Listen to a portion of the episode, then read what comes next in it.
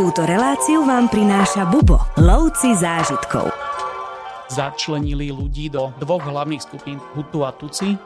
Naozaj, že tie gorily sú taká čerešnička na torte. Už len ten e, pobyt v tom lese je úžasný zážitok. Začne to obyčajným suchým lesom, potom prídu žihlavy, ktoré majú 2,5 metra na výšku. O ďalších 200 výškových metrov dojdeš do oblasti, kde sú zase rastliny, ktoré majú trne. Predieraš sa niečím ako malinčie.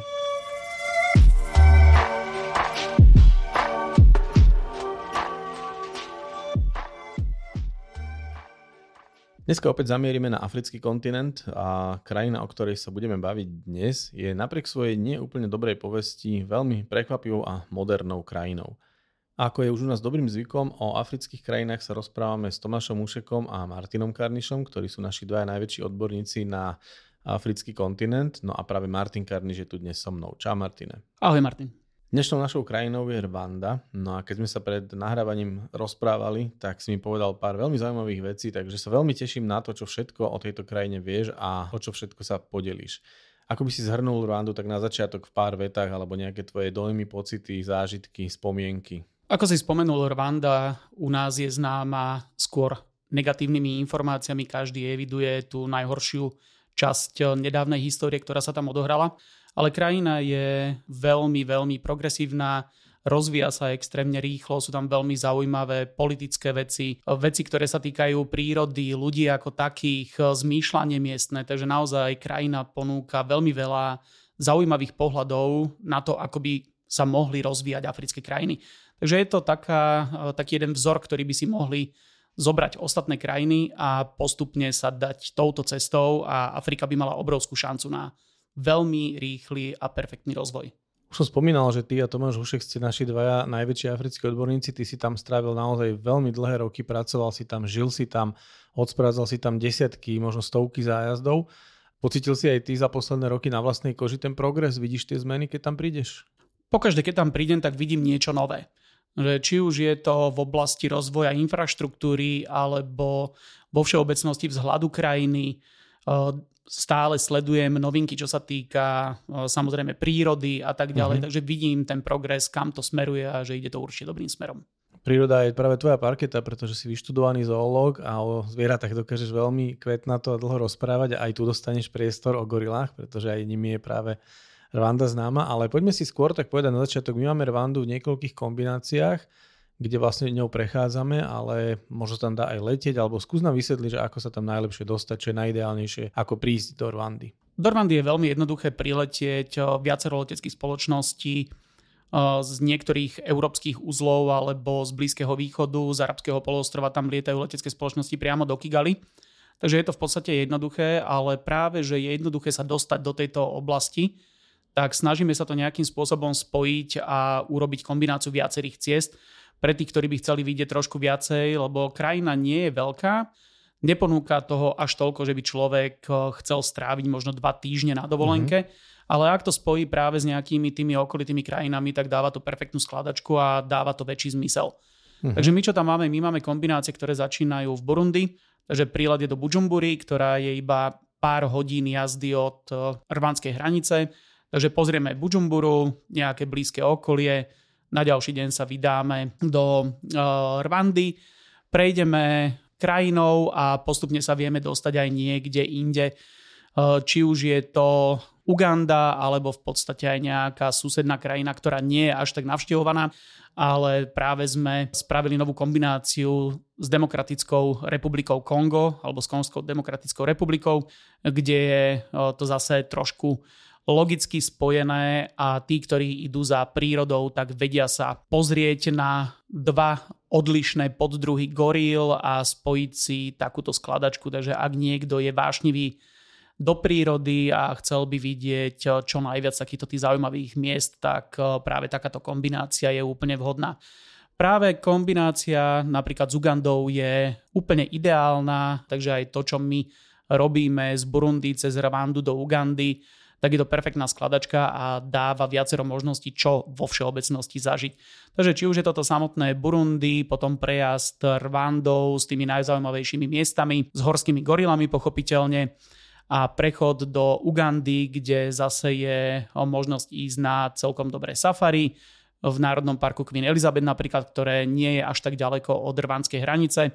Postupne prejsť ku hlavnému mestu Kampala, ísť sa pozrieť napríklad na pramen Nílu a tak ďalej. Takže táto kombinácia s Ugandou je v podstate logická a Rwanda je jedným z tých miest, ktoré sú ideálne položené na takejto krížovatke a na takomto mieste. Mňa by zaujímalo, ako možno vyzerá také letisko v Kigali, v hlavnom meste Rwandy. Letisko je veľmi jednoduché, staršieho dáta, neprebehla tam žiadna nejaká veľká renovácia, aj keď je teda plán urobiť nové letisko, mm-hmm. nový terminál ale zatiaľ teda sa stále prilíta ešte na starý terminál, takže treba sa prispôsobiť tomuto a človek si uvedomí, že je veľmi rýchlo v Afrike, vyzerá to rozvojovo, ale potom človek si uvedomí, keď vyjde von, že tá krajina naozaj vidno, že napreduje uh-huh. a veríme tomu, že aj letisko bude v krátkej dobe zveladené a bude vynovené. Potrebujeme na vycestovanie do Rwandy nejaké víza? Do Rwandy sú potrebné víza, ktoré sú v dnešnej dobe dostupné na hranici po príchode. V nedávnej dobe mali zavedený systém, že bola nejaká online žiadosť, ktorú schválili a s tou žiadosťou sa prišlo na hranicu, kde sa vyplatil poplatok za víza. Bolo to celkom rýchle, jednoduché, ale teda bol tam potrebný tento online formulár, ktorý už eliminovali a človek teraz už len príde, zaplatí na hraniciach eh, za víza, ale uvidíme, či náhodou nezavedú znova čisto online systém, mm-hmm. ktorý by nahradil takýto. Takže uvidíme a je to všetko vo hviezdach, že čo sa bude diať s krajinou. Že víza potrebujeme, ale nie je komplikované sa k ním dostať. Nie, v tomto momente sú po prílete alebo po príchode na hranici veľmi jednoducho zaplatiť vstupné a ide sa dnu. My sme sa viackrát už bavili o ubytovaní v rôznych afrických krajinách a veľakrát to bolo prekvapivo na vysokej úrovni. Bavili sme sa o všetkých lodžiach, bavili sme sa proste o ubytovaniach či už v prírode alebo aj v prekvapivo luxusných hoteloch. Ako to vyzerá v Rwande? Rwanda vo všeobecnosti sa vybrala veľmi dobrou cestou a turizmus pochopili ako jeden z hlavných zdrojov príjmov. Uh-huh. Vidia, že majú veľký potenciál, aj keď je to malá krajina a skutočne tento rozvoj tam nastal už dávnejšie a je vidno, že prichádzajú tam loďe, ktoré sú na veľmi vysokej úrovni. A skôr mi to pripomína Botswanu, ktorá sa vydala cestou menej turistov za viacej peňazí. Uh-huh. A Rwanda je na tom veľmi podobne, že je to v podstate drahá krajina, keď sa tak zoberie, ak človek hľada nejaké luxusnejšie miesta na bývanie, tak vtedy si priplatí. Ale dá sa tam prespať aj za rozumnejšie ceny, takže ak človek nie je náročný, a stačí mu jednoduchšie ubytovanie, tak dá sa tam ubytovať aj za príjemnejšie ceny. Ale stále je to drahšie ako východná Afrika, keď sa bavíme napríklad o Kenii alebo Tanzánii a táto časť Afriky je relatívne drahá ešte stále. A my tam napríklad počas našich zájazdov tiež bývame v loďiach, alebo aký typ ubytovania tam využívame? Podľa toho, ktorý zájazd máme, ale ten, ktorý prechádza napríklad z Burundi do Ugandy alebo z Burundi prechádza cez Rwandu do Demokratickej republiky Kongo, tak tam sa zdržiavame viac menej mimo miest a sme skôr v prírode, takže máme mm-hmm. tam práve toto ubytovanie v prírode, tieto lože a tie sú na takej nejakej strednej úrovni. A keď, keby sme sa bavili o peniazoch, tak reálne, že taká stredná úroveň nejakej lože na okraji Národného parku Nyungve alebo pod Virungou alebo na brehu jazera Lake Kivu, tak približne človek zaplatí okolo 250 dolárov za noc a izbu. Uh-huh. Takže to je taký ten stredný štandard, žiadny luxus, nie je to nič veľmi jednoduché, dá sa tam nájsť aj jednoduchšie, kde sa dá zaplatiť 80 dolárov za noc. Uh-huh. Ale teda, ak človek hľadá už trošku niečo, aspoň nejakú tú strednú triedu, tak potom treba sa nachystať približne na takúto sumu. My sa snažíme využívať práve takúto tú strednú triedu, ktorá nie je príliš drahá, ale nie je to úplne najlacnejšie ubytovanie. A v meste, keď sa ocitneme v Kigali, tak využívame nejaké mestské hotely, ktoré sú takéhoto typického typu, skôr jednoduchšie nejaké tie business hotely, by som to nazval, ktoré sú čisté, v dobrej štvrti, a nehľadáme tam žiadny nejaký zbytočný luxus, lebo skutočne je to tam o peniazoch a ak sa snažíme hmm. nejak ten budget držať na úzde, tak nevyskakujeme. V Kigali je jeden známy hotel práve, ktorý bol aj súčasťou tej neslávnej genocídy, ktorá sa odohrala v 94 a práve aj známy film Hotel Rwanda sa odohrával práve v tomto hoteli, kde sa odohrala táto celá uh-huh. situácia. Ak niekto pozná ten film, tak navštevujeme ten hotel.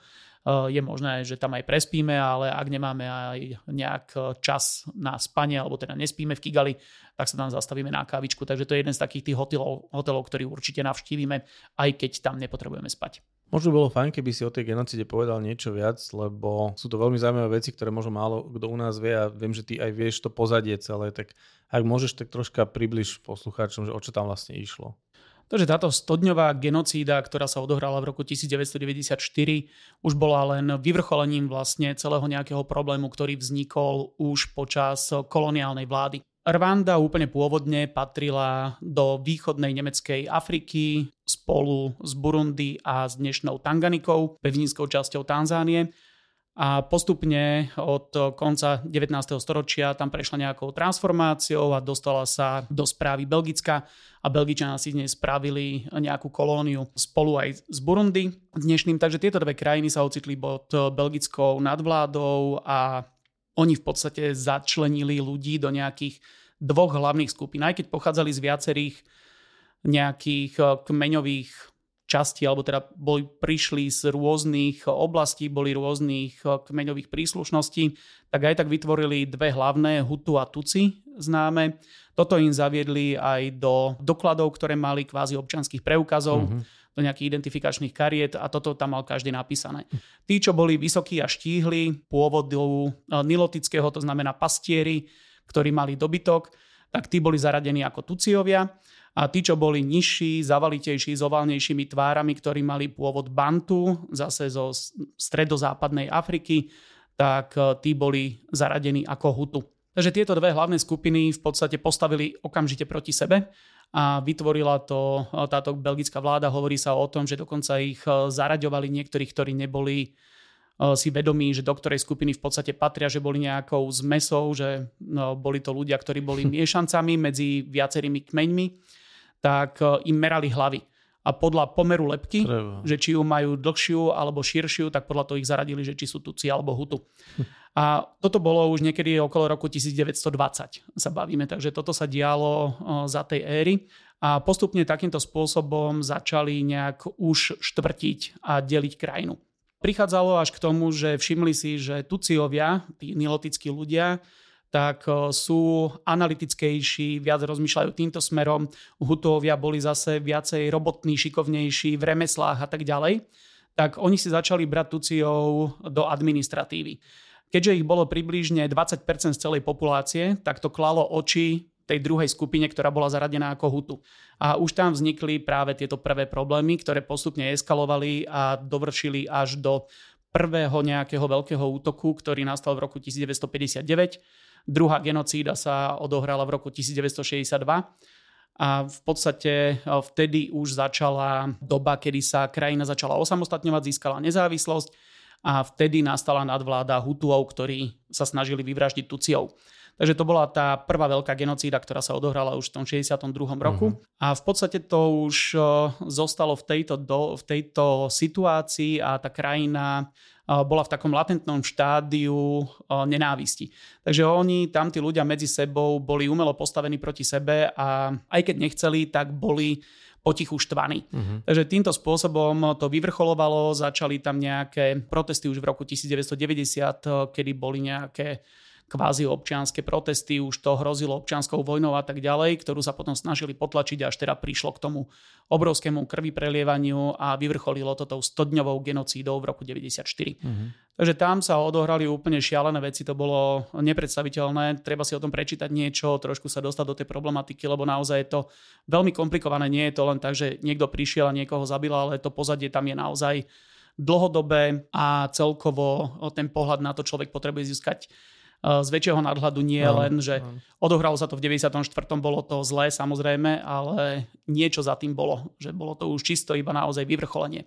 Keď sa toto celé ukončilo, znova aj ohľadom konca, sú veľmi veľké disputy a nie je to jednoduché ani to uzavretie celkové, či dobré alebo zlé, ale každopádne ako náhle toto skončilo, tak s nástupom nových prezidentov, ktorí sa začali snažiť o zmenu nejakého myslenia celkového, tak sa snažili nejakým spôsobom tých ľudí dotlačiť do toho, aby sa zotreli tie rozdiely medzi Hutuami a Tuciami a vymazali im to z dokladov, takže teraz sa to uh-huh. tam mhm. už nenájde.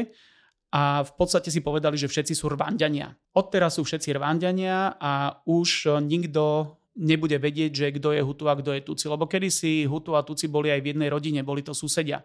Potom prišla genocída a začali sa nenávidieť, ale to už bolo len presne to, že keď v rámci vojny dvoch nejakých spoločností proti sebe, tak niekto zabil niekoho, tak samozrejme, že už aj prišlo k tomu, že aj tí susedia, keďže boli vedľa seba, tak boli tak zmanipulovaní, že sa uh-huh. pozabíjali navzájom a tam to prišlo, že už ani nedokázali vedľa seba žiť. Uh-huh. Tak aby sa vôbec zotrelo toto, že kto je čo, tak ľudia sa aj popresťahovávali, vymenili si miesta, zrušili sa tieto statusy v občanských preukazoch v úvodzovkách a teraz už nikto by nemal vedieť, že kto je Hutu, kto je Tuci. Postupne sa začali hlásiť tým svojim pôvodným kmeňovým príslušenstvám, takže už skôr sa tam hovorí o nejakých 7 až 9 kmeňoch, ktoré sa nachádzajú v rámci Rwandy, ale nikto to nemá nikde napísané. Stále, keď sa ešte opýtaš niekoho, že či je Hutu alebo Tuci, lebo zjavne je vysoký alebo to je spýtať, presne, nižší. Opticky Takže, sa to stále dá kvázi zaradiť ešte? Áno, áno, a oni ani to netaja, lebo uh-huh. keď je niekto nilotického pôvodu, je tuci, tak je tuci. Je na to hrdý. Keď je niekto hutu, je hutu. Je uh-huh. na to mhm. hrdý, ale keď ale je niekto z nejakého iného kmeňa, tak ti povie, že je z iného kmeňa. Uh-huh. A už sa nebude radiť tam, kde by ho začlenili Rozumiem. Belgičania, že je hutu alebo tuci, ale už povie, že je nejakého iného kmeňa. Takže toto je to, čo sa udialo v Rwande a postupne sa to začalo stierať. No a práve aj, aby sa nejakým spôsobom nezabudlo na to, čo sa odohralo, tak majú pamätný nie deň, ale týždeň. Uh-huh. Celá krajina má vtedy kvázi štátny nejaký, nie je to sviatok, je to skôr smutok, uh-huh. ale je týždeň voľna, kedy sa rozprávajú príbehy, čo sa udialo. Pamätníci hovoria tým mladším generáciám, ktoré si to pamätať nemôžu, narodili sa po, aby, sa, aby vedeli, čo sa dialo, uh. aby sa to už nikdy neudialo. Takže rozprávajú toto všetko a hovoria to v školách, na besedách, hovoria to na námestiach, v dedinách, hovoria to na štadiónoch. Takže majú takýto prístup k tomu, že áno, udialo sa to, ale aby sa to nikdy v živote už nestalo, tak hovorme o tom, pripomínajme si to a ľudia, aby si pamätali, čo sa stalo a aby sa už nikdy, nikdy viac nestalo.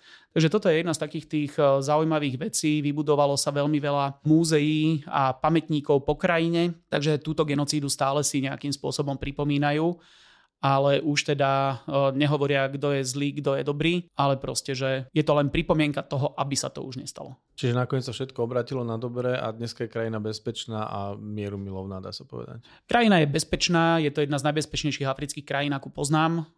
Je mierumilovná, aj keď teda je veľmi veľa kontroverzií a veľmi veľa informácií o tom, že v akom štádiu sa Rwanda v podstate nachádza, uh-huh. či už vnútorná politika alebo politika návonok.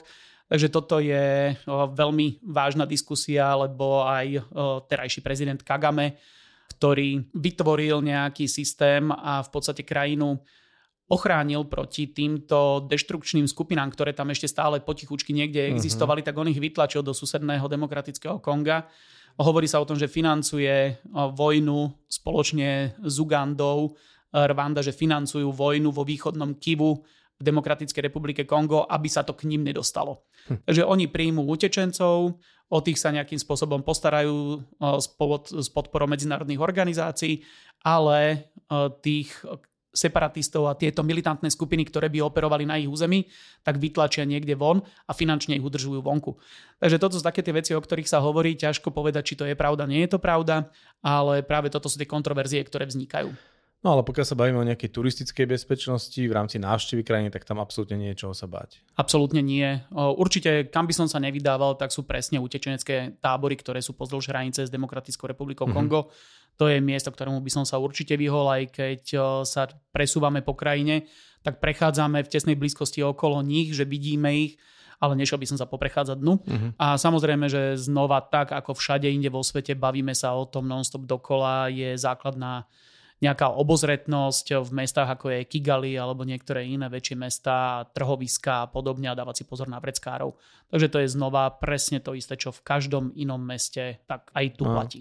Na to Kigali sa tiež chcem opýtať, ale to si povieme potom neskôr, keď si tak trošku zhrnieme, že čo vlastne v Rwande vidieť a zažiť. Ale spomínal si viackrát, že je to drahá krajina, tak si môžeme niečo povedať aj o peniazoch, o cenách napríklad, o tom, aká tam je mena, či sa tam dá platiť kartou, keď je krajina taká moderná a tak ďalej. Tak taký finančný systém nám približ trochu. Vo všeobecnosti krajina je skutočne veľmi ďaleko, ale podľa toho, čo človek e, ide zažiť a akým spôsobom ide cestovať po krajine. Takže v prípade, že ideme po tých eh, našich linkách, čo znamená, že máme miestneho partnera, ktorý no. nás eh, po krajine vezie, máme zabezpečené ubytovanie, máme zabezpečenú stravu, máme všetko alebo miesta, kde sa dá nájsť, tak eh, vo všeobecnosti v týchto hoteloch, loďiach, reštauráciách, ktoré navštevujeme, väčšinou sa dá platiť kartou bez problémov. Mm-hmm. Občas sa stane, že zastavíme v nejakej menšej reštaurácii po ceste, len aby sme sa rýchlo najedli, tak tam je pravdepodobnosť, že s tou kartou sa bude dať zaplatiť trošku nižšia, ale väčšinou to funguje. Takže je dobre mať nejakú tú hotovosť, ale nie je to nevyhnutné. Pokiaľ človek ide cestovať úplne sám, individuálne, tak eh, a mieni sa presúvať lokálnymi autobusmi a tak ďalej, tak eh, tie lístky v autobuse kartou nezaplatíš, ja, takže je dobre mať miestnu menu a je lepšie mať miestnu menu ako nosiť do sebou doláre alebo eurá. Rvánsky frank, eh, ktorý je tu ako miestnou menou, eh, tak tá je normálne bežne akceptovaná, takže všetci eh, poznajú tieto peniaze a práve radšej to príjmu ako nejaký dolár alebo euro. Mm-hmm. Na trhovisku, keď si chceš kúpiť niečo alebo niekde v obyčajnom obchode, v reštaurácii zaplatiť za lístok na autobus, tak práve ten dolár alebo euro ti ťažko zoberú, aj keď už sa mi stalo, že sa mi podarilo presvedčiť, že išiel som autobusom a nemal som miestnu menu, tak sa mi podarilo presvedčiť, že OK, dobre, tak dostaneš ja. zhruba 20% naviac a dostaneš to v dolároch. Tak akceptoval to konduktor, ale reálne toto nie je štandardný systém, Jasne. takže je dobre to mať vymenené tie peniaze. A ako tam treba funguje sprepitné, že dávaš to teda v miestnej mene ideálne, alebo taký ten povestný dolár stále tiež platí, že dá sa to? Ja mimo Ameriky nikdy nedávam povestný dolár, dávam ekvivalent miestnej mene, lebo väčšina tých ľudí, ktorí dostávajú ten dolár, sú tá chudobnejšia časť obyvateľstva, ktorí pracujú na tých najnižších pozíciách, takže či už sú to nejakí nosiči batožiny, posličkovia a takíto ľudia, upratovači na zariadeniach ubytovacích, tak oni keď dostanú ten jeden dolár, tak oni si ho sami nedokážu vymeniť. Takisto ako aj v iných afrických krajinách je problém, aby zamenili jeden dolár alebo aj 21 dolároviek. Hej tak eh, musia to niekomu dať, kto im to vymení. Ten si účtuje za to poplatok, za 1 dolárovky oveľa nižší kurz, takže reálne dostanú 50 centov. Takže ja som stále presne to, že 1 dolárovky ja so sebou vôbec nenosím. Nosím 100 dolárovky, ktoré majú najlepší výmenný kurz, tie si vymením na lokálnu Áno. menu a dávam miestnym ľuďom miestnu menu, ktorú rovno použijú, keď idú z práce domov a môžu rodine niečo kúpiť. Áno, to sme sa veckrát bavili, že to je najlepšia cesta. No a nejaké treba z bankomaty alebo dajme tomu cena toho jedla, ktoré si ideš kúpiť? Tým, že je to skutočne rozvinutá krajina, tak eh, vo všeobecnosti v mestách a mestečkách bankomaty už sú, takže nie je problém nájsť bankomat a použiť ho a eh, krajina naozaj, že v tomto ohľade rozvinutá je. Takže nie je to ako susedné krajiny, už Uganda je na tom horšie v tomto ohľade a práve prekvapivo tá infraštruktúra eh, takéhoto typu, ako sú bankomaty, ktoré sú naviazané na nejaký online systém, tak je veľmi ďaleko. Ehm, niekedy v roku 2000, možno 10-12 eh, som išiel po roku alebo po dvoch som vošiel zase do Rwandy a všade bolo okolo ciest rozkopané, boli výkopy hlboké a pozerám, že celá krajina rozkopaná. Išli sme dva dní a všade boli vedľa hlavných ciest boli výkopy. Tak potom už som rozmýšľal, čo to je, sme sa pýtali miestneho, že, a, že robí sa optika. Takže celá krajina už je na optike v podstate, že všetky hlavné ťahy všetky kľúčové mestečka, krížovatky dôležité, takže tam už je naťahaná optika po celej krajine, čo ešte u nás sme nemali. Ja som bol doma na klasickom metalickom rozvode v Petržalke, ale Rwanda už bola na optike. Takže toto je naozaj to, kam sa tá krajina hýbe aj vďaka tomu aj tieto služby, ako sú bankomatové možnosti, tak sú ďaleko, ďaleko rozvinutejšie. Myslíme tým samozrejme optický internet. Áno, áno, tá, áno, tá optika. Myslel som tým optický internet, keďže som spomínal, že online majú byť bankomaty a tak ďalej spojené s bankami. Tak, to je také áno. hovorové slovo, tak som ho chcel vysvetliť trochu. Optika. Dobre, keď spomínaš už infraštruktúru a hovoril si o miestnych autobusoch, tak môžeme si aj túto tému priblížiť. Povedz, ako sa presúvame my. Predpokladám, že to máme nejaké prenajaté vozidlá, možno, že aj nejaké 4x4, ak treba, ale kľudne približ trošku aj tú miestnu prepravu, autobusy, vlaky, čokoľvek, čo tam vieme využiť a využívame. My na našich zájazdoch využívame prenajatú dopravu, takže máme vlastnú dopravu len pre nás. A keď som tam začal chodiť v nejakom roku 2009-2010, som prišiel s našim zájazdom prvýkrát do Rwandy, tak som videl klasické cesty, tie africké. Ešte stále som mal veľmi rád cestu okolo jazera Kivu, ktorá trvala 11-12 hodín, lebo celá bola červená, prašná mm-hmm. okolo jazera. No a s pribúdajúcimi rokmi som videl, jak sa posúva ten čierny had, ktorý sa vynie po krajine a posúval sa ďalej a ďalej a teraz už je kompletne celá cesta pozdĺž jazera asfaltová, veľmi komfortná a cesta sa skrátila na 6 hodín o polovicu. Uh-huh. Na polovicu. Takže Jasne. naozaj toto je smer, ktorý Rwanda nabrala už dávnejšie, takže už niekoľko rokov sa snažia vybudovať cestnú infraštruktúru, takže cesty majú relatívne dobrej kvality, majú už veľmi slušnú sieť medzi tými hlavnými mestami, uh-huh. takže celá krajina sa už dá v podstate obísť autom alebo autobusom veľmi komfortne po asfaltových cestách. Samozrejme, že vďaka počasiu, dažďom, ktoré tam majú, tak e, výmoly sa tvoria a e, tie cesty sú veľmi ničené skôr počasím ako nejakou záťažou e, dopravnou a dostávajú zabrať, ale stále, stále tie cesty sú na veľmi slušnej úrovni. Potom sú už vedľajšie cesty, ktoré sú tak sú prašné samozrejme, alebo blatové v určitých obdobiach roka a ten pohyb je ťažší, takže aj keď ja som tam začal chodevať s našimi zájazdami, tak sme chodili 4x4, sme potrebovali auta tohoto typu. A potom, ako sa zaviedla vlastne aj tá posledná časť, bola urobená ako asfaltová okolo toho spomínaného jazera Kivu, mm-hmm tak už sme mohli presedlať a chodíme teraz minibusmi, je to komfortné, rýchla cesta, oveľa jednoduchšie. Takže naozaj v tomto je vidno tiež velikánsky pokrok krajiny. Keď si predstavím miestne busy, napríklad je to spolahlivá doprava, je to komfortná doprava, je to lacná doprava, alebo ako by si toto opísal? Je to lacná doprava, tým, že krajina nie je veľká, tak v podstate všade a hlavný úzol je Kigali, tak všade z Kigali sa dá dostať v podstate za nejakých 5-6 hodín autobusom alebo autom. Mm-hmm Takže či už je to Virunga, alebo je to Butare, alebo je to Akagera, takže či už je to smerom na západ, na východ alebo na juh, tak všade sa dá dostať za týchto pár hodín a je to celkom komfortné. Autobusy, zase je to Afrika, stále nie sme no. v nejakých extrémne rozvinutých krajinách, kde majú mega luxusné autobusy. Je to zohľadnené aj to, že väčšina ľudí nie je bohatá, že síce krajina má takýto rozvoj, má takéto smerovanie, ale vo všeobecnosti ľudia sú tam chudobní v podstate, takže nemôžu si dovoliť drahú dopravu mm-hmm. a tým pádom aj tie autobusy sú prispôsobené tomuto, takže je to skôr taká jednoduchšia autobusová doprava, ale je funkčná, v podstate spolahlivá a dá sa využiť. A možno ešte pre zaujímavosť by si mohol približiť nejakú prepravu niečím ako sú taxíky alebo teda dnešné populárne také tie aplikácie, kde si vieš zavolať, nazvime to taxík. Toto všetko funguje, takže aj nejaký Uber v krajine už existuje, takže dajú sa aj takýmto spôsobom využiť nejaké služby takýchto dopravcov. A väčšie mesta samozrejme majú, alebo mestečka majú taxíky, ktorými sa dá doviesť aj do väčšej vzdialenosti. Sám som využil taxík z Kigali pod Virungu, čo je takmer 4-hodinová jazda a taxikár ma bez problémov som ho stopol na ulici, alebo no, teda okay. pri letisku som ho zastavil, že potreboval by som ísť do uh, Ruengery. OK, není problém, povedal mi cenu a išiel som. Okay. Takže bolo to bezproblémové a v podstate taxík ma zobral tých niekoľko sto kilometrov. Fajn. Poďme sa povedať tomu počasiu, ktoré si už načetol, že teda dažde ničia cesty. Akým problémom sú tam dažde? Sú tam predpokladám nejaké obdobia viac upršanejšie? Tak uh, problém s dažďom nie je nikdy lebo dážď je potrebný pre krajinu, pre ľudí. Myslel som problematický v rámci infraštruktúry. Pri Ale v rámci infraštruktúry, tak sú na to nachystaní, že majú urobené veľké odvodňovacie kanály popri cestách a tak ďalej, takže vedia, že majú tam s týmto problém počas obdobia dažďov. Vidíš, sám si použil slovo problém.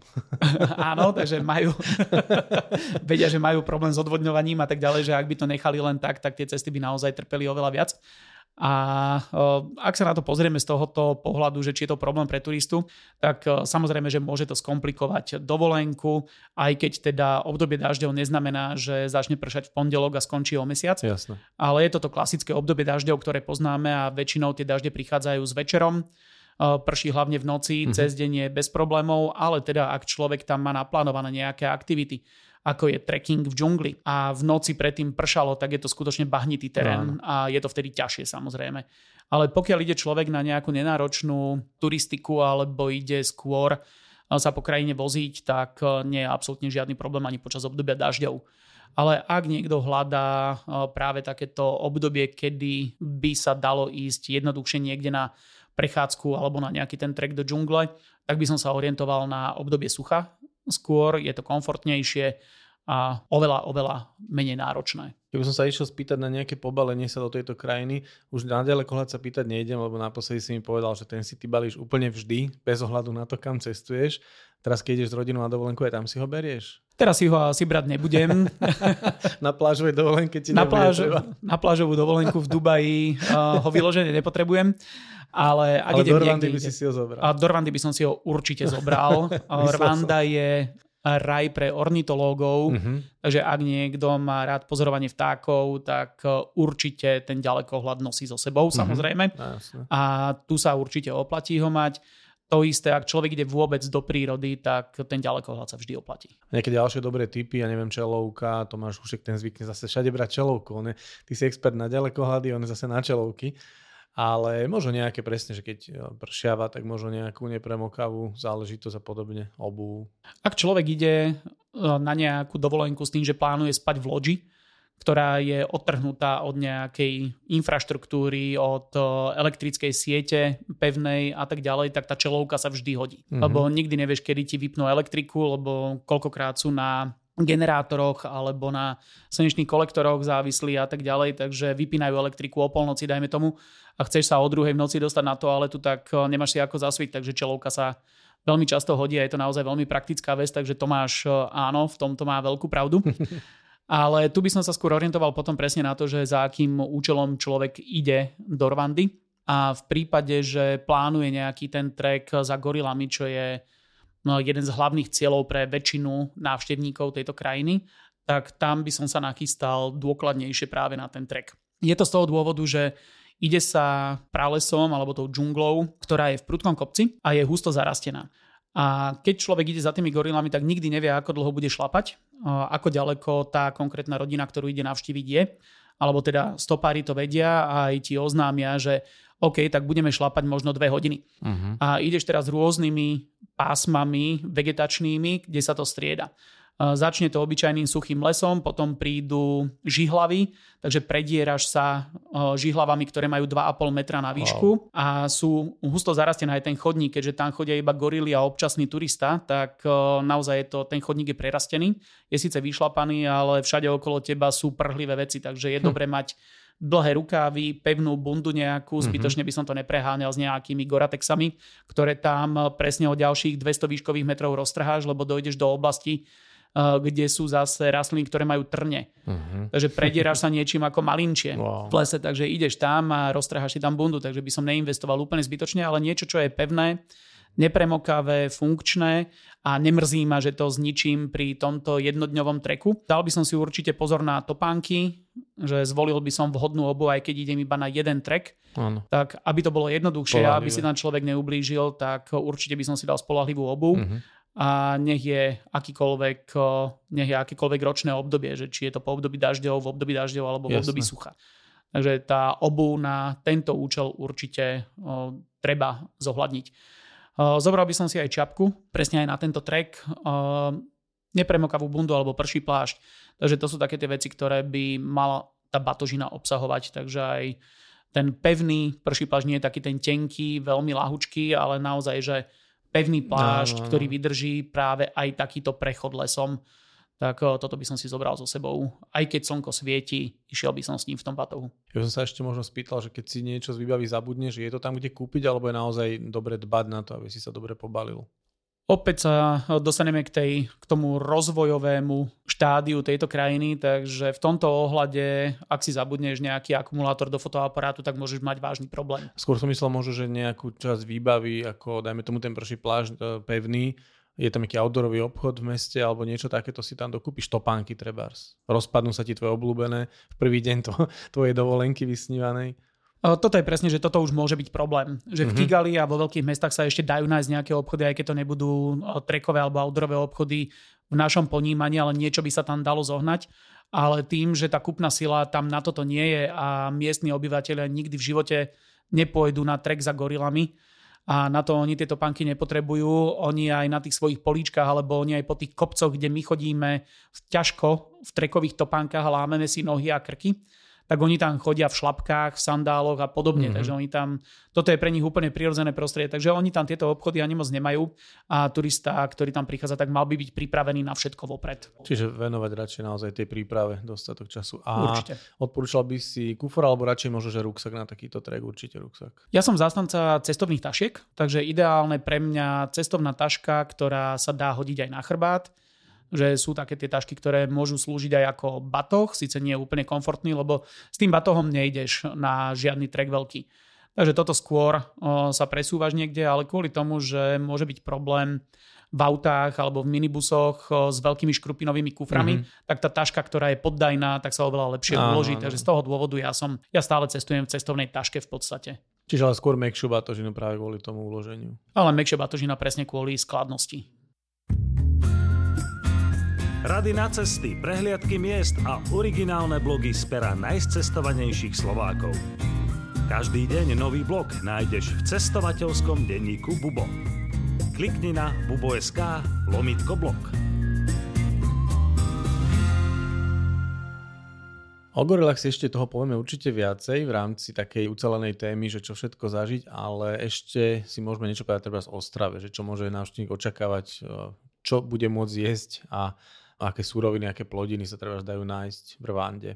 Vzhľadom k tomu, že krajina je naozaj zelená a je zásobovaná dažďami celkom výdatne, v krajine je mm, veľká variabilita ovocia, zeleniny, aj keď teda sezónne, lebo nie všetkému sa darí celoročne, nie všetko sa dá e, dopestovať, aby bolo zrelé po celý rok.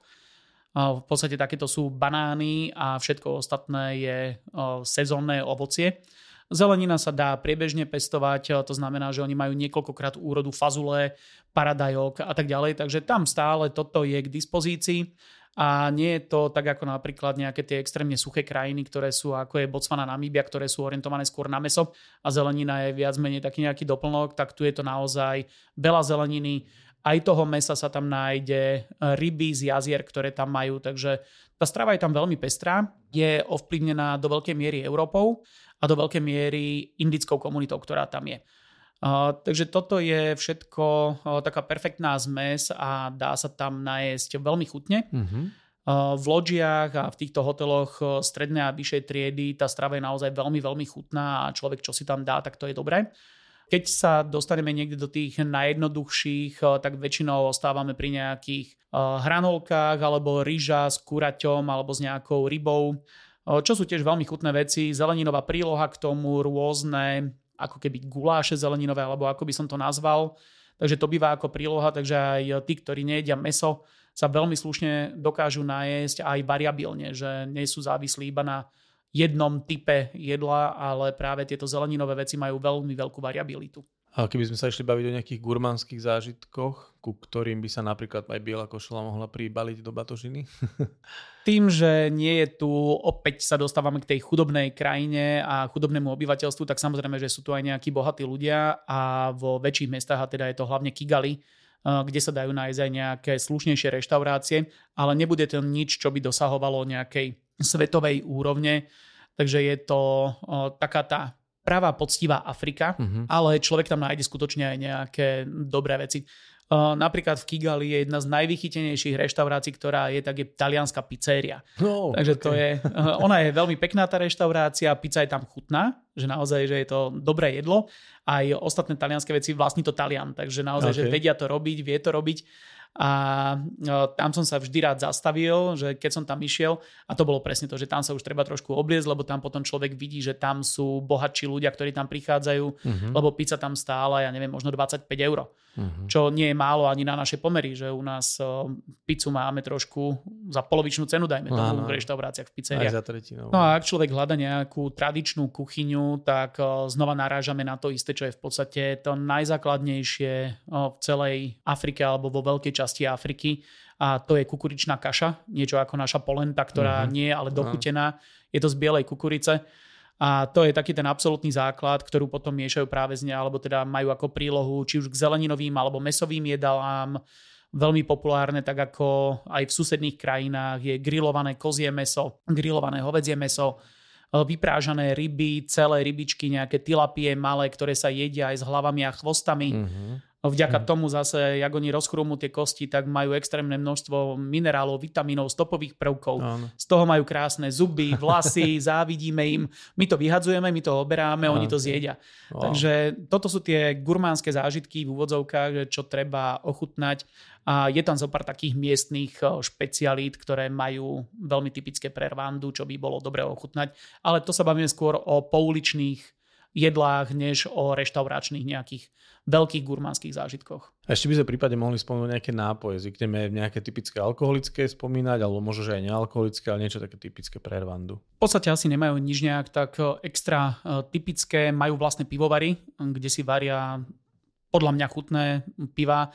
Nie som nejaký pivár, ale zatiaľ aj tí, ktorí nejak pivám rozumejú, tak hovorili, že úplne OK pivo, dalo sa to piť, boli to skôr nejaké ležiaky, takého typu, všetko flaškové, málo kde sa dá zohnať čapované pivo. To je skôr také veľmi, veľmi zriedkavé, aj keď v Kigali už sa objavujú nejaké dokonca aj mikropivovary a tak ďalej, takže aj tam tento trend e, nastupuje a prichádza to von zo, e, teda z vonkajšieho sveta a prichádza to sem. No a potom samozrejme, že domáci všade na svete vymysleli nejaký alkohol, takže nejakým spôsobom, či už je to presne z nakvasenej kukurice, alebo je to nejaký alkohol, ktorý v podstate nejakým jednoduchým spôsobom vypalujú z ovocia, či už sú to banány, alebo čokoľvek, čo sa im tam pritrafí, cukrovú trstinu vedia dopestovať a z toho si robili kvázi domáci rum. Takže toto tam existuje, ale e, nejak extra by som sa do týchto projektov nepúšťal aj keď ochutnal som aj niečo podobné v domácej pálenici, mohlo, mohlo to mať nejakých 25% ten alkohol. Okay. A vidíš ma stále, Nejaký číri, stále ťa vidím, takže myslím si, že to nebola žiadna tragédia, ale nebolo to nič lahodné. Okay. No a potom, ak by sme sa bavili o nejakých vínach, tak tam by som pomlčal, tam by som sa venoval skôr importu. Dobre. A vína, vína by som obišiel, aj keď niekde som zaznamenal, že bol nejaký pokus o výrobu rvanského vína, ale je to úplne irrelevantné. Za vínami treba ísť trošku južnejšie alebo do úplne iných iných krajín, takže obísť toto úplne. Nealkoholické nápoje, úplná klasika, všetky veľké siete tam sú mm-hmm. dostupné, takže Jasne. toto sa tam dá bez problémov zohnať. Potom určite existujú čerstvé šťavy z ovocia, ktoré tam majú, takže toto Jasne. je veľmi jednoduché, keďže pestujú veľmi veľké množstvo ovocia, ktoré sa dá využiť na odšťavenie. Mm-hmm. Takže tieto juicy čerstvé odšťavené určite. No a samozrejme na hoteloch, v loďiach, v reštauráciách je dostupný importovaný alkohol úplne bez problémov, takže hm, kto príde, tak dokáže si kúpiť, čo potrebuje. Mm-hmm. Keď sme ešte pri téme strava, tak sa možno ešte opýtam na také niečo čistej stravy. Hrozia nejaké rizika zdravotné, žalúdočné a vôbec či tam hrozia nejaké zdravotné rizika, či už to očkovania alebo nejaké prenosné choroby a podobne. Tak pokiaľ človek používa zdravý rozum pri jedle pití, tak by nemal mať žiadne problémy. Jedlo je norme štandardne nezávadné, pokiaľ je z čerstvých surovín, to znamená, že jesť na overených miestach, takže v prípade, že idú naši klienti s nami na zájazd, tak vieme, kde sa môžeme Samozrejme. zastaviť, kde je rýchla obrátka, že chodí tam viacej ľudí, takže tam nehrozí takmer nič, ale ak človek cestuje individuálne, tak potom treba dôkladnejšie vyberať miesta, kde sa naje. Samozrejme, že vodu piť iba balenú, uh-huh. neodporúčame piť vodu z vodovodu, aj keď je často hlavne v mestách je upravovaná a na vidieku je čerpaná niekde zo studní hlbokých, Takže v podstate aj tá by mala byť akoby OK. Uh, takže ja som nikdy neriešil uh, na umývanie zubov napríklad, vždy používam vodu, ktorá teče z vodovodu uh-huh. a nemal som nikdy žiadne problémy. Čo sa týka nejakých ostatných chorôb, tak uh, je povinné očkovanie proti žltej horúčke, žltej zimnici, takže každý, kto sa chystá do Rwandy, tak musí byť zaočkovaný.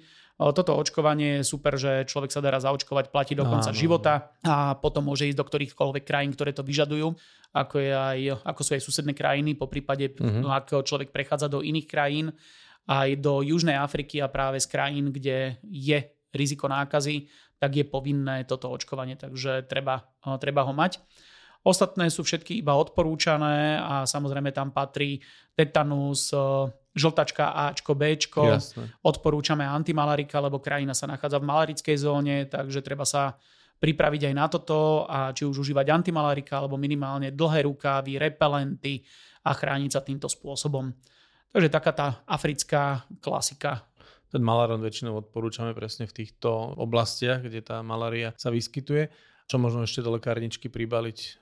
každý samozrejme vie, čo potrebuje podľa svojho zdravotného stavu, ale prípadne zdravotníctvo je tam také, že dá sa nejaké lekárni zastaviť, kúpiť niečo, či radšej zobrať z domu. Podľa toho, čo má človek na mysli, ale ja by som išiel nachystaný, lebo predsa len sú to veci, ktoré poznáme, máme s tým skúsenosti, tak by som si zobral všetky lieky typu paralén, niečo aj na tie črevné problémy. Aj to by som si zobral so sebou, lebo na mieste môže, ale nemusí byť zrovna niečo také dostupné. Tie lekárne, ktoré tam sú, hlavne na vidieku, tak sú zásobené veľmi biedne takže na toto by som sa moc nespoliehal. Mal som čest tam byť aj v nemocnici so zlomeninou, nie okay. svojou ale celý ten spôsob bol veľmi zaujímavý. Keď sme tam prišli, tak sme išli najprv na rengen, tak klienta zrengenovali, zistili, že má zlomenú nohu, tak mňa poslali, aby som išiel kúpiť do lekárne Sadru dlahu obvezy tak to som všetko išiel nakúpiť, oni mi napísali na lístok, išiel som wow. do lekárne, nakúpil som to, vrátil som sa na ošetrovňu, kde mu zasadrovali nohu. Uh, takže a bola to veľmi, veľmi biedná nemocnica, bolo to v turistickej zóne, bolo to v podstate pod Virungou, pod gorilami, bola to tam hlavná nemocnica v Ruhengeri. Mm-hmm. ale teda tá úroveň veľmi biedna. V konečnom dôsledku ale to ošetrenie, ktoré bolo, tak bolo na veľmi vysokej úrovni, lebo keď som prišiel naspäť do Bratislavy, tak išiel na kontrolu a sa ho pýtali, lebo je manažer na veľmi vysokej pozícii a sa ho pýtali, že či to nechce vymeniť za takú tú modernú dlahu, ktorá sa teraz dáva s tými suchými zipsami alebo mm-hmm. neviem. A on hovorí, nie, nie, nie, že mne to je jedno, lebo že oni by do toho neradi rýpali, lebo že to je perfektne zasadrované. Okay. Takže servis zo strany personálu v nemocnici veľmi dobrý, ale celkovo ten postup bol taký trošku iný uh-huh. a naozaj, že tie lekárne sú tam veľmi biedne zásobené. Takže... Toto je veľmi zaujímavá informácia, že mu to dobre zasadrovali nakoniec. Áno, áno, určite. A potom absolvoval s tým perfektnú cestu, lebo to bol asi tretí deň zájazdu a zájazd mal, myslím, že oni si spájali dva zájazdy, takže trval nejakých 25 dní a končilo to na Zanzibare, kde nakoniec sa ešte aj kúpal, dal si obrovské vreco na nohu, že on sa tam okúpe, aj keby čo bolo. A všetko to prežilo. No dobre, ale spomenul si gorily a to je asi jeden z hlavných dôvodov, prečo sa vôbec do Rwandy chodí. Tak uh, môžeme sa hlavne povenovať tomuto teraz na záver a môžeš to spojiť aj s miestami alebo s vecami, pre ktoré sa oplatí Rwandu navštíviť a o tých gorilách nám povedať viac. Takže asi by som začal nejakými tými miestami, ktoré sú okrajovejšieho záujmu a gorily si nechal ako čerešničku na torte. Áno. Rwanda je malá krajina, hovorí sa aj krajina tisícich kopcov, má to aj oficiálne moto ako krajina. Je to naozaj hornatá krajina, hlavne v západnej polovici. Potom smerom na juhovýchod sa tá krajina trošku znižuje, otvára sa, kde sú aj nejaké savany. A práve tu vzniká aj viacero takých tých biotopov, ktoré sú zaujímavé a kde je čo vidieť. Takže aj trošku tá variabilita tu nejaká je, ale vďaka tomu, že tá krajina je naozaj malá, relatívne husto osídlená, tak aj tých miest, ktoré by zostávali pre nejakú divočinu, čo človek asi prichádzajúci do Afriky a hľada primárne. Tak vznikol tu jeden národný park, ktorý sa volá Akagera. Je na východnej strane krajiny, na hranici s Tanzániou a je to národný park, ktorý intenzívne zazverujú. To znamená, že pustili sa do toho niekedy okolo roku 2010, kedy začali nakupovať zvieratá vo veľkom v podstate a začali ich vypúšťať do parku. To znamená, že už majú teraz veľkú peťku, čo v podstate e, po genocíde alebo počas konfliktov, ktoré tam boli, tak e, ten park bol e, vyjedený v úvodzovkách a žiadne zvieratá tam takmer neostali. Ale podarilo sa im či už prilákať eh, zvieratá ochranou ako takou, tak podarilo sa im prilákať ano. zvieratá späť, ktoré namigrovali prirodzene a tie, ktoré nemali už aké namigrovať, eh, tak začali skupovať alebo dostávali a podarilo sa im to, že naozaj teraz tam majú veľkú peťku, dokonca majú obidva druhy nosorožcov, mm-hmm. takže je tam mhm. aj čierny, aj biely, ten, čo ich voláme čierny a biely že dvojrohy a tuponosy, takže obidva sú tam zastúpené, čo je veľmi zriedkavé v rámci východnej Afriky, lebo v národných parkoch vo všeobecnosti sa vyskytuje buď jeden alebo druhý uh-huh. a oni majú obidva. Sú tam slony, sú tam leopardy, sú tam levy, sú tam bivoli, sú tam žirafy, sú tam zebry, sú tam antilopy, pštrosy. Wow. Takže je tam naozaj veľká variabilita zvierat relatívne v dobrej koncentrácii. Takže aj to safari je tam veľmi príjemné a minimum turistov. Uh-huh. Je to veľmi málo navštevovaný park, takže ten, každý, kto tam príde, tak má pocit exkluzivity a v tomto je taký ten luxus, ktorý človek ak hľadá a ak ho už nenájde v ubytovaní, tak nájde ho práve v tomto, že uh-huh. je mhm. na mieste, ktoré je minimálne navštevované. V Rwande sa v tejto časti, v tomto národnom parku sa aj vyskytuje jeden vták, ktorý sa volá člnozobec extrémna vzácnosť, ktorý žije práve v tanzanskej časti v Ugande, v okolí jazera Victoria. A toto je jedno z miest, kde sa vyskytuje. Takže dá sa tam vidieť, aj keď zriedkavo, ale dá sa vidieť. Dá sa tam robiť safari autom, dá sa tam robiť safari z loďky. Takže je to naozaj veľmi, veľmi príjemný park, ktorý stojí určite za zváženie, ak niekto chce vidieť z Rwandy trošku viac. Ďalej by som sa presunul na opačnú stranu krajiny, na juhozápad, kde je Národný park Nyungwe Forest. A tento národný park je jeden z najväčších posledných neporušených lesov v centrálnej Afrike. Takže je to obrovitánsky kus lesa, ktorý je vyhlásený za národný park. A čo sú tam také zaujímavé miesta, tak je to rozvodie Nílu a rieky Kongo.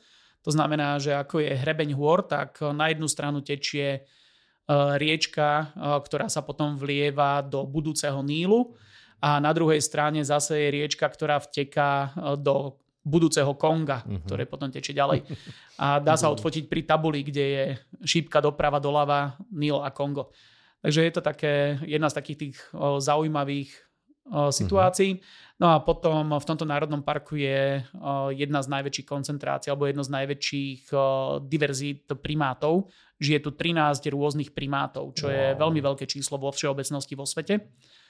A okrem nejakých nočných alebo malých bež, v úvodzovkách bežných nejakých mačiakov, tak žijú tu guerezy angolské, druh nádhernej čierno-bielej opice, ktorá, za ktorou sa tam chodí tiež na trek, takže to je to, čo odporúčame našim klientom absolvovať takúto prechádzku. Je to, sú tam nejaké habituované rodiny, to znamená, že sú zvyknuté na turistov, uh-huh. podobne ako aj gorily alebo šimpanzi a dá sa za nimi ísť. To býva veľmi jednoduchý trek a ak človek hľada niečo náročnejšie, tak potom je tam jedna habituovaná rodina šimpanzov, ale na to treba si vyčleniť naozaj, že celý deň a byť pripravený na to, že ťažkým terénom človek bude putovať celý deň a nemusí ich vidieť. Takže toto už je trošku náročnejšie keďže ten priestor je obrovitánsky, šimpanzi tam sú, ale nie je taká veľká koncentrácia. Jasne. Každopádne ten prales je úplne nádherný, je tam vybudovaný taký chodník v korunách stromov, takže je tam taká obrovitánska konštrukcia, kde sa človeku naskytne pohľad do korún stromov, ponad koruny stromov, do úchvatného údolia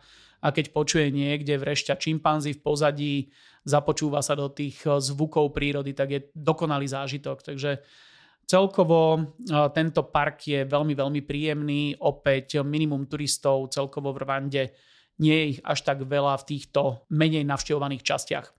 No a tento národný park je aj nedaleko jazera Kivu. Nádherné jazero uprostred vysokých hôr, keďže celkovo Rwanda je dosť vysoko položená. Je súčasťou veľkej priekopovej prepadliny, tzv. toho albertínskeho západného riftu. Tu je aj toto jazero Kivu, ktoré je v nadmorskej výške približne 1200 metrov kde je príjemná osviežujúca voda a keď je tam naozaj teplo, tak človek, keď sa hodí do tej vody, tak nie je studená, je naozaj osviežujúca. Uh-huh. A je to veľmi príjemné. Veľká výhoda tohoto jazera je, že neobsahuje, alebo teda nenachádza sa tam bilharzia, čo je parazitálne ochorenie, alebo teda parazity, ktoré spôsobujú zdravotné problémy a je bezpečné sa tam okúpať. Takže toto je jedna uh-huh. z takých tých, jedno z tých lákadiel okúpať sa v jazere Kivu ty ako obyčajne zase prezrádzaš strašne veľa, potom človek e, jednak tam má chuť ísť hneď, ale jednak potom už vie, čo ho tam čaká. Takže niečo si nechajme aj ako prekvapenia, ale samozrejme ja osobne sa neviem dočkať gorila, predpokladám, že viacerí poslucháči, tak poď o tých gorilách. Tak o, horské gorily, ktoré sa chodia navštevovať práve do Rwandy, tak sú naozaj o, asi tým najhlavnejším dôvodom, prečo ľudia prichádzajú ako turisti do krajiny a je to z tých najdôležitejších cieľov. Gorily horské ako poddruh patria medzi ten najväčší poddruh, e, spolu ešte s jedným poddruhom zase, ktorý žije nedaleko na druhej strane jazera Kivu. Ale tieto horské gorily žijú v podstate iba v jednom pohorí a to pohorie Virunga, ktoré sa rozkladá na trojmedzi Rwanda, Demokratická republika Kongo a Uganda. Takže zo všetkých strán je e, prístup do tohoto pohoria a tým pádom aj k týmto e, ľudoopom ale Rwanda má najväčšiu časť, to je jedna vec, to je jedna stránka. A druhá stránka, že má najlepšie zorganizovaný celý tento systém. Uh-huh. Preto si aj pýtajú najväčšiu čiastku za to. Je to najdrahšie zo všetkých troch krajín, ale e, ten zážitok je takmer garantovaný. E, nikdy nehovorím, že človek uvidí na 100% nejaké zviera, ale tu si dovolím povedať, že takmer na 100%. Oni majú 99,9% úspešnosť, wow. čo sa týka stretnutia s gorilami. Ten systém, ktorý oni vyvinuli, začalo to práve po tej nešťastnej genocíde, tak začali rozvíjať tento turizmus orientovaný na gorily. Je známe jedno meno Diane Fossey. Bola to dáma, ktorá študovala gorily už od konca 60. rokov, v 70. a 80. rokoch vznikol obrovský projekt na štúdium horských goril a práve ona toto celé rozbehla a spropagovala vôbec tieto zvieratá, upozornila na to, ako sú likvidované, ako sú zabíjane.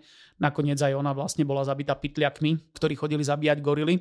A film Gorily v hmle, veľmi známy, no. tak je práve príbeh Diane Fossey ona aj napísala e, knížku Gorily v hmle, že veľmi vrelo odporúčam prečítať, e, či už človek ide alebo nejde, do Rwandy to je jedno. Ale každopádne aj na, práve na tejto rvánskej strane je miesto, kde, je, e, kde bol kemp, kde ona študovala gorily, kde je jej hrob, kde sú hroby goril, ktoré boli zabité pytliakmi a tak ďalej. Takže toto všetko sa odohráva práve z rvánskej strany. No a teda touto propagáciou sa rozbehol celý tento, celá táto mašinéria vlastne turizmu za gorilami. Stali sa takým nejakým symbolom ustupujúcej prírody, blížiaceho sa vyhnutia tohto poddruhu alebo druhu. No a vďaka tej tvrdej práci a vysokým cenám, ktoré mali za alebo majú za pozorovanie goril, tak dokázali veľa investovať späť a gorily sa podarilo vyzerá to, že zachrániť, no, by som si to dovolil už tak povedať, lebo vyzerá to, že naozaj, že počet začína stúpať a že už je, odhaduje sa, že už by mohol byť takmer dvojnásobný, ako bol v tých eh, najhorších uh-huh. rokoch, kedy boli zdecimované a hovorilo sa, že ich zostalo nejakých 400 až 600, tak teraz sa hovorí, že by ich mohlo byť cez tisíc. Super. To znamená, že naozaj eh, tá, tento štýl ochrany prírody možno zabral. No a teda ako to vyzerá, keď človek príde eh, pod Virungu, zaplatil si vopred tú čiastku, ktorá je v tejto, v tejto dobe stanovená na 1500 dolárov. Ja keď som tam bol prvýkrát, tak to stalo 350 a o 13 rokov neskôr je z toho 1500, mm-hmm. takže naozaj enormný nárast a ľudia sú stále ochotní to zaplatiť a keby som išiel do Rwandy, tak som ochotný znova to zaplatiť, mm-hmm. lebo pre mňa to bol najsilnejší zážitok v živote, čo sa týka so zvieratami. Okay, wow. Funguje to tým spôsobom, že ráno sa príde na bránu, na správu Národného parku, tam prídu všetci, ktorí idú v ten deň na ten trek a je tam 10 alebo 11 goril, 11 gorilých rodín, eh, ktoré sú určené v podstate v úvodzovkách pre turistov. To znamená, že sú habituované a sú zvyknuté na prítomnosť mm-hmm. ľudí. 10 alebo 11 hovorím preto, lebo jedna rodina prechádza na stranu Konga. A eh, tá niekedy je, niekedy nie je dostupná, takže nevedia ju niekedy eh, zaradiť do tohoto projektu a turistom ju sprostredkovať. Ale keď tam eh, príde celá skupina, tak eh, každý sprievodca eh, dostane maximálne 8 ľudí. Takže jedna skupinka k jednej rodine ide maximálne 8 turistov so svojím sprievodcom, s tým rangerom. Plus sú dvaja stopári, ktorí už sú v teréne. Oni sú tam od skorého rána. Oni odchádzajú poslední od goril, takže vedia, kde sa idú ukladať spať. Mm-hmm. A sú mhm. prví, ktorí prídu na miesto, kde išli spať. Takže oni ich vystopujú, kam sa pohli. A pokiaľ sa my stretneme na bráne, čo je asi pol 8 ráno alebo 8 hodín ráno, tak oni už podajú vysielačkami informácie, že kde sa nachádza tá konkrétna rodina, uh-huh. v akom je teréne, ako dostupná, ako ďaleko sa bude šlapať. Uh, takže každý ten ranger, ktorý tam dostane tú svoju skupinku tých 8 ľudí, tak zhodnotí ich fyzický stav. Potom všetci títo rangery idú donútra do kancelárie, kde sa s riaditeľom a s vedúcim porozprávajú, povedia si, že kto má akú skupinu a dostanú priradenú rodinu podľa toho, kde sa nachádza. Áno. To znamená, že ak ty máš nejaký problém s nohou, tak treba to len dať vedieť a zaradia ťa do skupiny, kde bude šlapať Áno. blízko. Oni môžu byť rovno na hranici lesa že prídeš do lesa, prejdeš 5 minút asi s gorilami. Jasne. Alebo môžeš šlapať 3 hodiny a tam pošlu nejakú skupinku mladých ľudí, ktorí si idú vyšlapať a 3 hodiny skutočne šlapu za gorilami. No teraz nedávaj návody, lebo každý bude boleť koleno, keď pôjde pozerať gorily. Eh, práve naopak, eh, ja mám rád, keď šlapem tie 3 hodiny. Určite. Ja lebo za 1500 dolárov si to... Eh, chcem si užiť ten prales.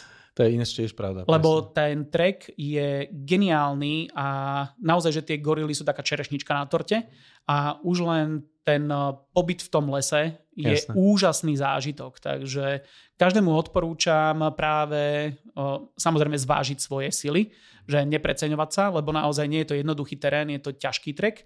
Keď je človek úplne hore do nadmorskej výšky 3200-3300 metrov, tak naozaj, že je to čo robiť ale uh, stojí to určite za každý jeden krok, ktorý tam spraví. Takže ja som veľmi rád, keď nám povedia, že budete šlapať približne 1,5 hodinu, že to je ideálne, To je ideál. lebo človek si to stihne užiť, není zotročený úplne, takže príde aj ku gorilám ešte relatívne svieži, užije si to a cestou dole je to úplne jedno, lebo je tak plný emócií, že absolútne nevníma, kade ide.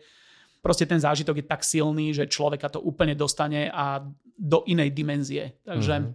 No a potom teda príde ten moment, že dostaneš eh, pridelenú rodinu s tou svojou skupinkou a ranger ti ju predstaví. Takže má fotografiu, má fotografiu každého jedného, každý je pomenovaný, rodina má meno a vysvetlí ti, koľko je tam striebrochrbtých samcov, ktorý je dominantný, Wow. koľko je tam samíc, aké je najmladšie mláďa, takže všetko porozpráva ešte dole tam. Uh, Dáte si raňajky, odvezú vás autami na hranicu lesa, uh, odkiaľ začne šlapať vlastne tým svojim chodníkom, lebo oni môžu byť kdekoľvek v tom lese. Uh, Sú nejakým spôsobom teritoriálne, to znamená, že majú tie svoje nejaké územia, ktoré majú obľúbené a držia si ich voči iným rodinám. Niektoré prechádzajú aj na opačnú stranu, takže človek naozaj nikdy nevie, že kam až sa dostane.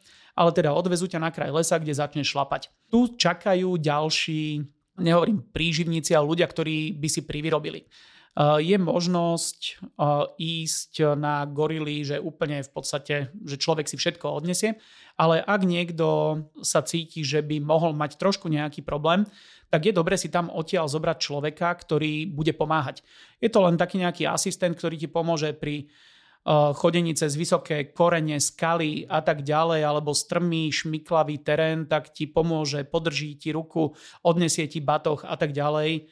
Uh, Samozrejme za nejaký poplatok 20-30 dolárov, ale tých niekoľko hodín uh, naozaj, že stojí za to, ak sa človek necíti úplne 100% komfortne a 100% fit a viac si to užije. Takže nemá toľko starostí, má o batoh menej, to je o jedna starosť menej a ďalšie, že ti ukáže kam dať nohu, podrží ťa, keď je šmiklavý terén, takže toto je tiež jedna z tých vecí. Práve ten chlapík, ktorý si zlomil tú nohu, tak on si ju zlomil cestou na gorily. Okay. Vystúpil z auta na tom mieste pod lesom, tam šlapol krivo a zlomil si členok. A v tom momente hneď ten náš ranger mu to perfektne zafixoval.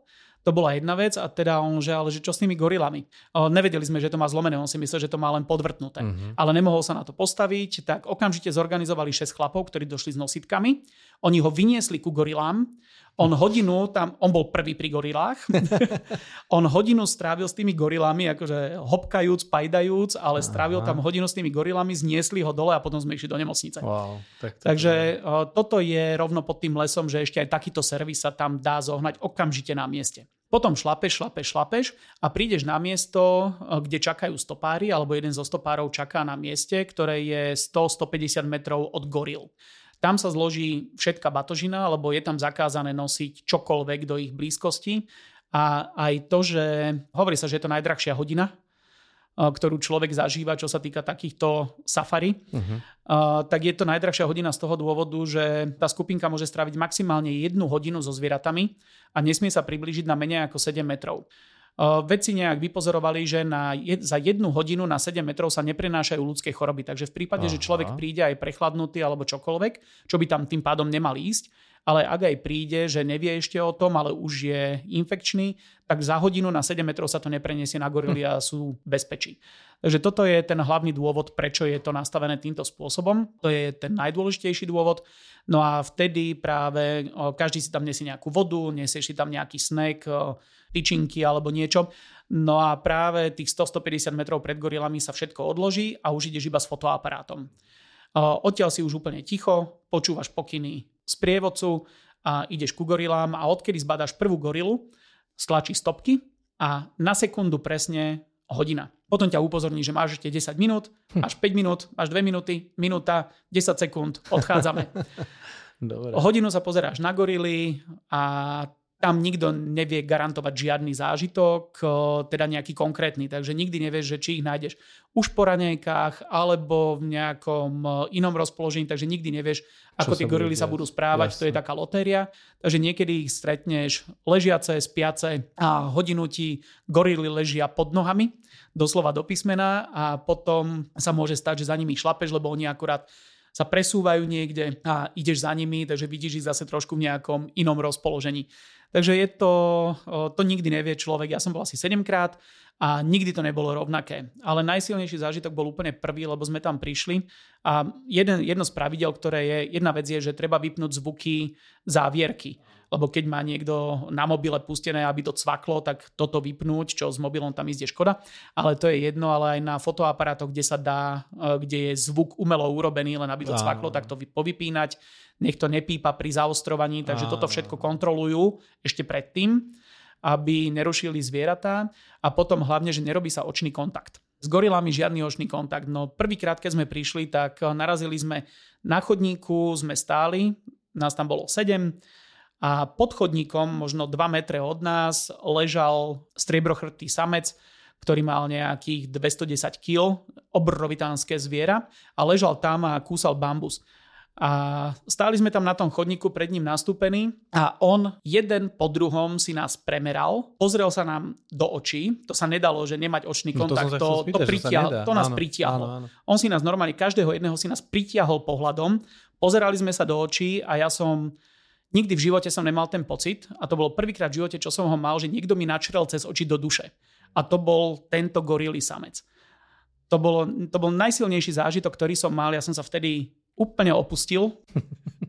Hodina ubehla, ja som nevedel ako, boli sme tam s tou rodinou, neboli nejak vtedy moc zábavní, že bola to skôr tá spiaca rodina. A keď sme išli dole, tak uh, som sa pozrel na tých uh, mojich klientov, jak sme šlapali dole, tak všetci, všetky nám tiekli slzy.